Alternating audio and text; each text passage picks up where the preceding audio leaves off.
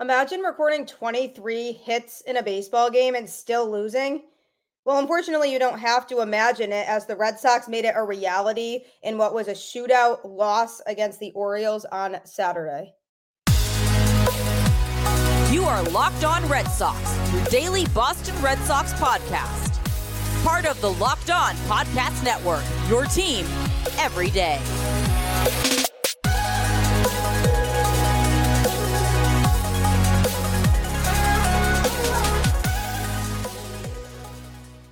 Welcome to Locked On Red Sox, part of the Locked On Podcast Network, your team every day. I'm your host, Gabby Hurlbut, former E S P N social media associate and current host of the Boston Balling Podcast, here to bring you the latest in all things Boston Red Sox, Monday through Friday, straight to your favorite podcast feed for free. Thank you for making the show your first listen of every day. Today's episode is brought to you by Game Time. Download the Game Time app, create an account, and use code LOCKEDONMLB for twenty dollars off your first purchase. Last-minute deals, lowest price guaranteed. Don't forget SiriusXM also has you covered for all broadcasts of every Red Sox game. Just download the S X M app, search Red Sox, and it will link you to the home broadcast so you don't have to miss a single pitch of Red Sox baseball for this last three weeks or so of the regular season, after what I'd say has just been a crazy and wild season for Boston. So many things have gone wrong this year, but also there's things to be excited about moving forward. So if any relationship that you've ever been in has been toxic, your relationship with the twenty twenty-three Boston Red Sox could definitely be at the top of that list for sure. I mean, the emotional roller coaster I've been on throughout the course of this season watching this team, and just how much time and dedication we as a fan base put into watching this team. I give you props if you've stuck with it like I have, because it certainly is not easy.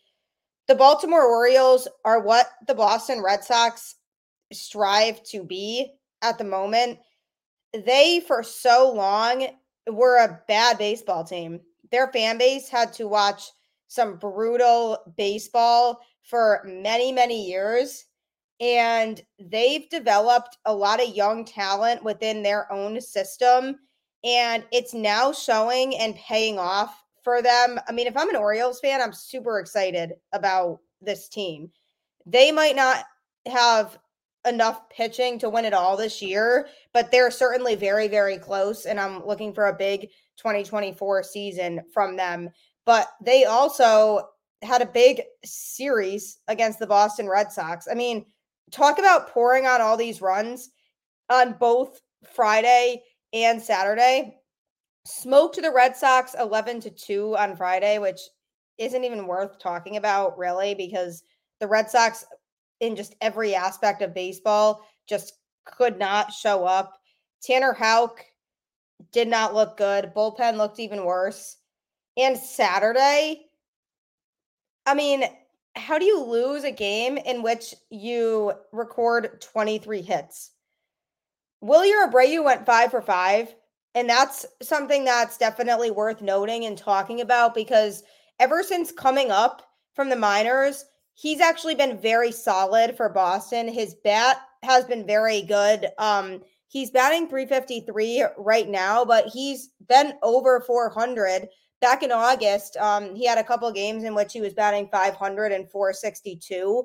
Um, and for a lot of the season, or these last few weeks or so that he's really been up in the majors, he's kept his average over three hundred the majority of the time. It dipped down a couple times to under three hundred, with the lowest average being about two forty-one. Um, last week, he scuffled slightly at the plate for him, but he's still batting three fifty-three with a four twenty-one on base percentage.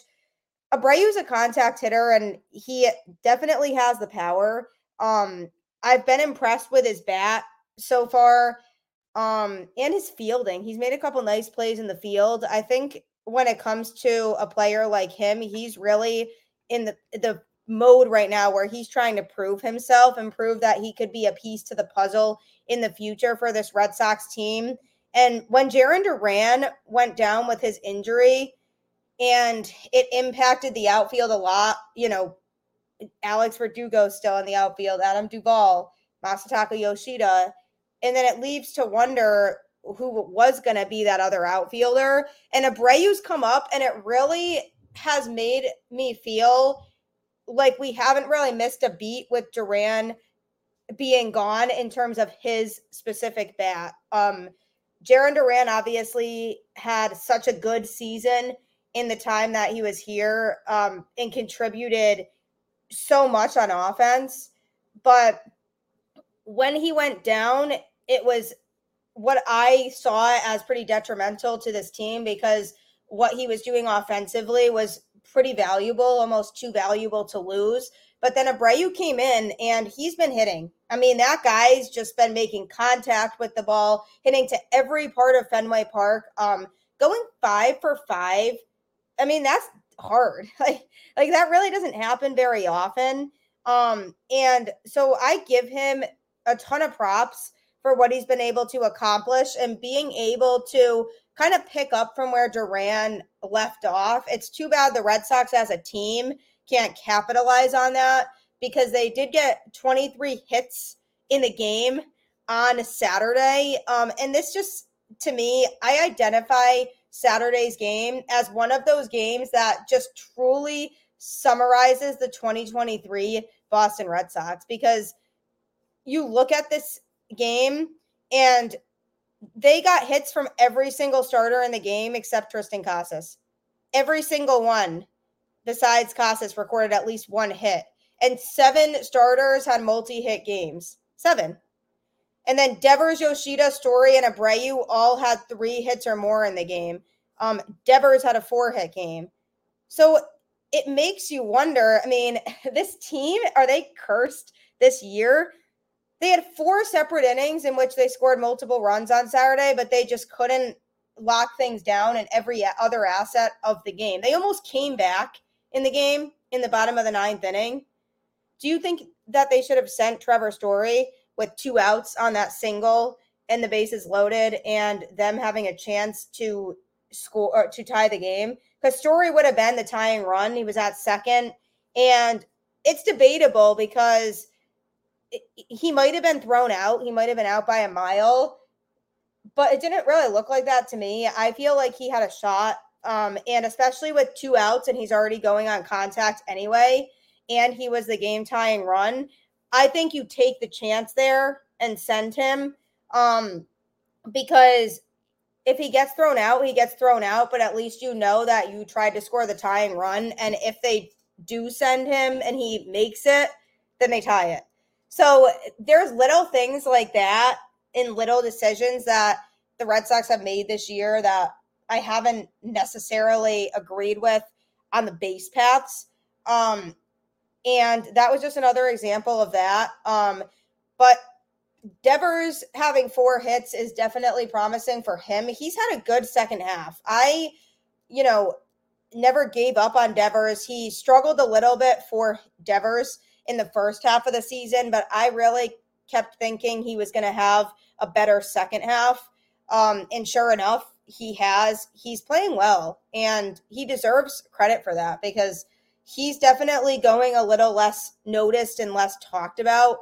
Um, but the second half that he's putting together has been really nice. And again, Abreu just has impressed me ever since he's been up. He has confidence out there. And it's definitely very promising to see, because if he continues to develop in this way, I certainly see him being um, a piece to the puzzle in the future for Boston. Coming up, I'm going to be addressing the Ceddanne Rafaela situation. Um, Alex Cora addressed why he hasn't been playing as much, so I'm going to be going into that next. Are you ever in a pinch where you're looking for last-minute tickets to an event? Game Time has you covered. I actually was in this exact situation. So I got my fiance tickets to the fifty cent concert uh, for his birthday, and very exciting. He's a big fifty cent fanatic, basically. So it'll be a fun show for him. But I was definitely in a pinch in terms of trying to find the best deal on tickets, and Game Time was an absolute lifesaver. I don't know if I would have been able to even find tickets had it not been for them. There's so many different events that you can get tickets to on Game Time, whether it's a concert, um, a sporting event, anything that you might want, um, you can get tickets for on Game Time. Snag the tickets without the stress with Game Time. Download the Game Time app, create an account, and use code LOCKEDONMLB for twenty dollars off your first purchase. Terms apply. Again, create an account and redeem code LOCKEDONMLB for twenty dollars off. Download Game Time today. Last minute tickets, lowest price guaranteed. I'm a huge fan. You should be too. They give you so many options and so many things you can get tickets to on there. Ceddanne Rafaela, one of the Red Sox top prospects, obviously had a lot of hype when he came up to the majors. I remember when it was announced that he was going to get his chance and make his debut, and it was very exciting to be able to um, just know that one of the players that's been highly anticipated within the Boston Red Sox organization is finally getting his shot. Um, but since he's come up, the Red Sox haven't really played him a lot. He's been limited. Um, he's only made two starts, both of them being at shortstop, but he also plays in the outfield. Um, so I had talked about on a previous episode how I would just love to see him play in the outfield more, get exposure to both positions equally, because it'll only benefit the Red Sox down the road if he can really master his skills at both positions, because then they can decide based on need where it makes more sense to play him long-term. Because when he's still young and he's still learning, you want to slot him in where he feels most comfortable. But if he feels most comfortable in both the outfield and the infield, it's going to set the Red Sox up for success down the road, because they can look and evaluate and say, hey, we have more of an outfield need right now, so we need to make him more of an outfielder. And that transition will be seamless because he will have spent enough time playing in the outfield. So I would like still to see them play him more in both positions. But Alex Cora did address the reason why they've kept him limited and he hasn't really gotten a chance. He's played in, he's been, it's been eleven games since he was called up to the majors. Um, he's only started in two of them, and in others, he's kind of made an appearance later in the game, whether it's as a pinch runner or just like a defensive replacement for somebody else that's coming out of the game. Um, at second base, shortstop, and in the outfield. But, and for the Red Sox, you know, it makes sense to throw him around like that and throw him into games when they need somebody. But it's a very different situation than how Boston handled the Triston Casas situation last year when he was a September call-up and he got a lot of playing time and was able to really start to develop, which proved crucial in his success this year, because obviously he's having a great season now in his first official rookie year. And had he not gotten that call up late last year, he probably wouldn't be seeing the same type of success now. So with the Triston Casas situation, it was different because they were playing him a lot. He was just getting into games and making the most of the situation and really starting to get acclimated to being up in the majors. That is not the case for Rafaela. He has not appeared in as many games. And Alex Cora basically came public and said the reason for that is because last year the Red Sox were fully out of it when they called Triston Casas up, and there was no way for them to make the playoffs. So they figured developing him for next season is the most important thing right now. But now Alex Cora sees the team as still sort of in it, which is definitely interesting. I mean, they're seven games out and they can't seem to get their pitching in lock. Uh, and their starters are not really going more than five innings a game. Um, So he feels like the Red Sox are still in the playoff hunt. So to him, starting Rafaela isn't a priority because it's less important to focus on his development right now when Cora feels like they still have a chance in the wild card race. I mean, are you kidding me?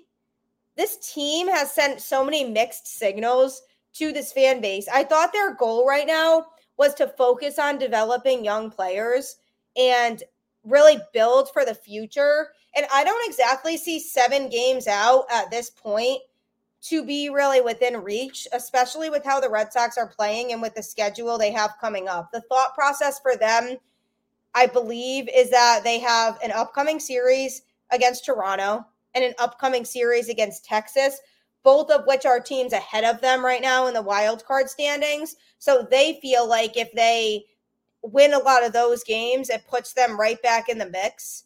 I mean, sure, I guess I can make that argument for if they win a lot of those games, then they put themselves right back in it.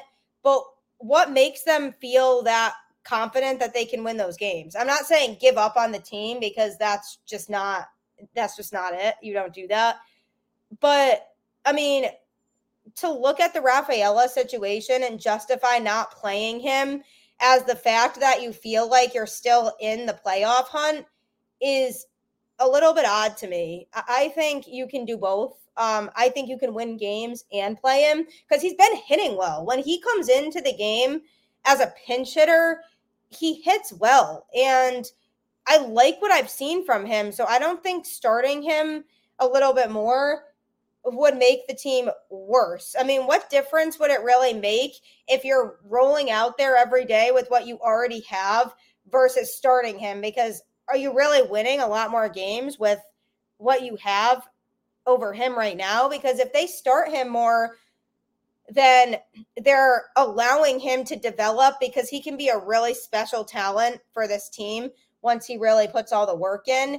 Um, So you can say that you've developed developed him and he's closer to being a full-time major league player while also not sending the message that you're giving up on the team. I, I, I don't really understand the logic behind we're going to hold him back because winning is the biggest priority right now. I think you can do both and you can have a balance of both because it's not like he hasn't been playing well, and I don't feel like he's the reason that this team is being held back from winning games. There's a lot of other issues going on with this Red Sox team right now, and I don't see him as one of those issues.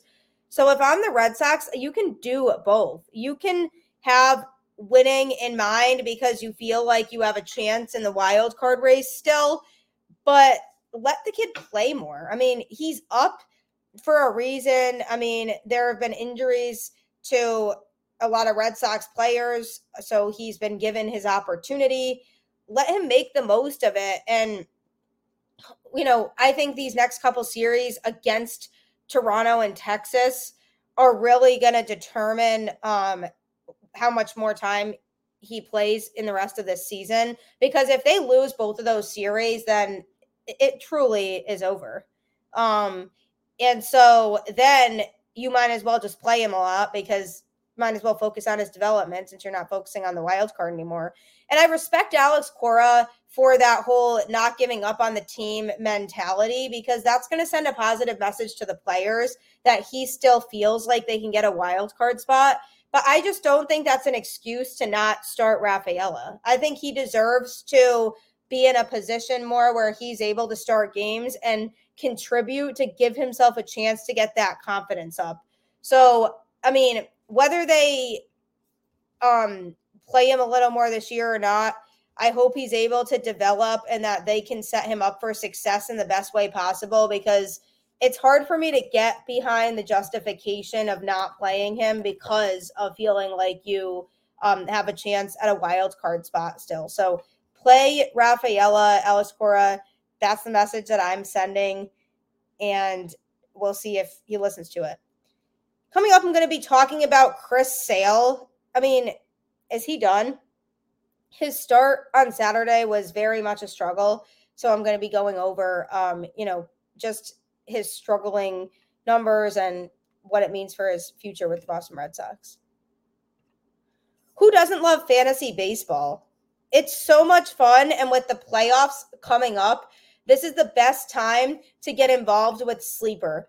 The M L B playoffs are around the corner, which means the clock is ticking on your chance to one hundred times your cash on daily fantasy baseball. Baseball has never been more exciting than it is now with studs like Acuna, Betts, and Ohtani. Pick more or less on stats for these stars like home runs, hits, strikeouts, and more for up to a one hundred dollars payout on Sleeper. Get your picks right and you could win big. Use promo code LOCKEDON and you'll get up to a one hundred dollars match on your first deposit. Terms and conditions apply. See Sleeper's terms of use for details.